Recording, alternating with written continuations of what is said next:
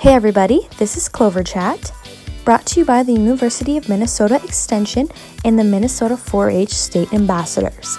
We have started this podcast to showcase all the great things 4 H has to offer. Our podcast will include stories from Minnesota 4 H members, information about 4 H opportunities, and we will also hear from some 4 H experts.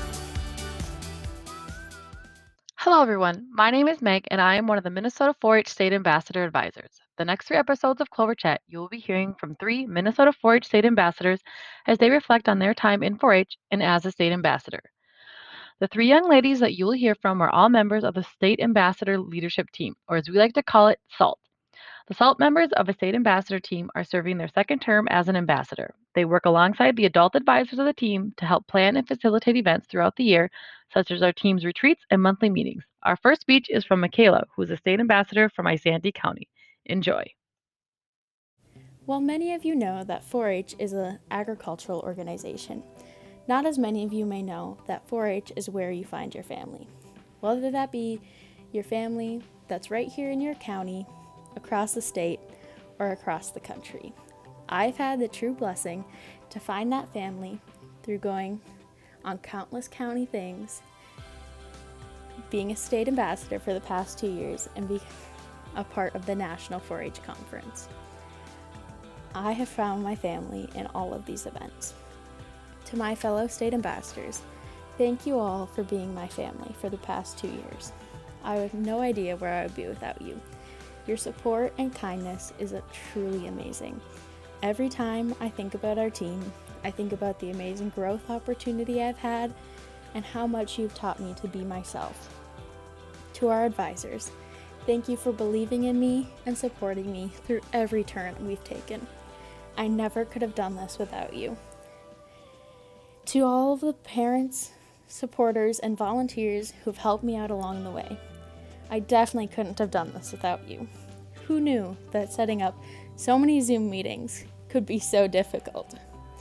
Thank you for supporting me, helping me with technology issues, and getting me to all the things I needed to go to along the way.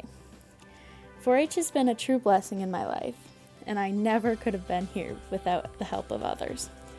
And I am honored to say that 4 H is where I belong, and 4 H is where so many others belong and I believe that 4 H is where we will continue to belong.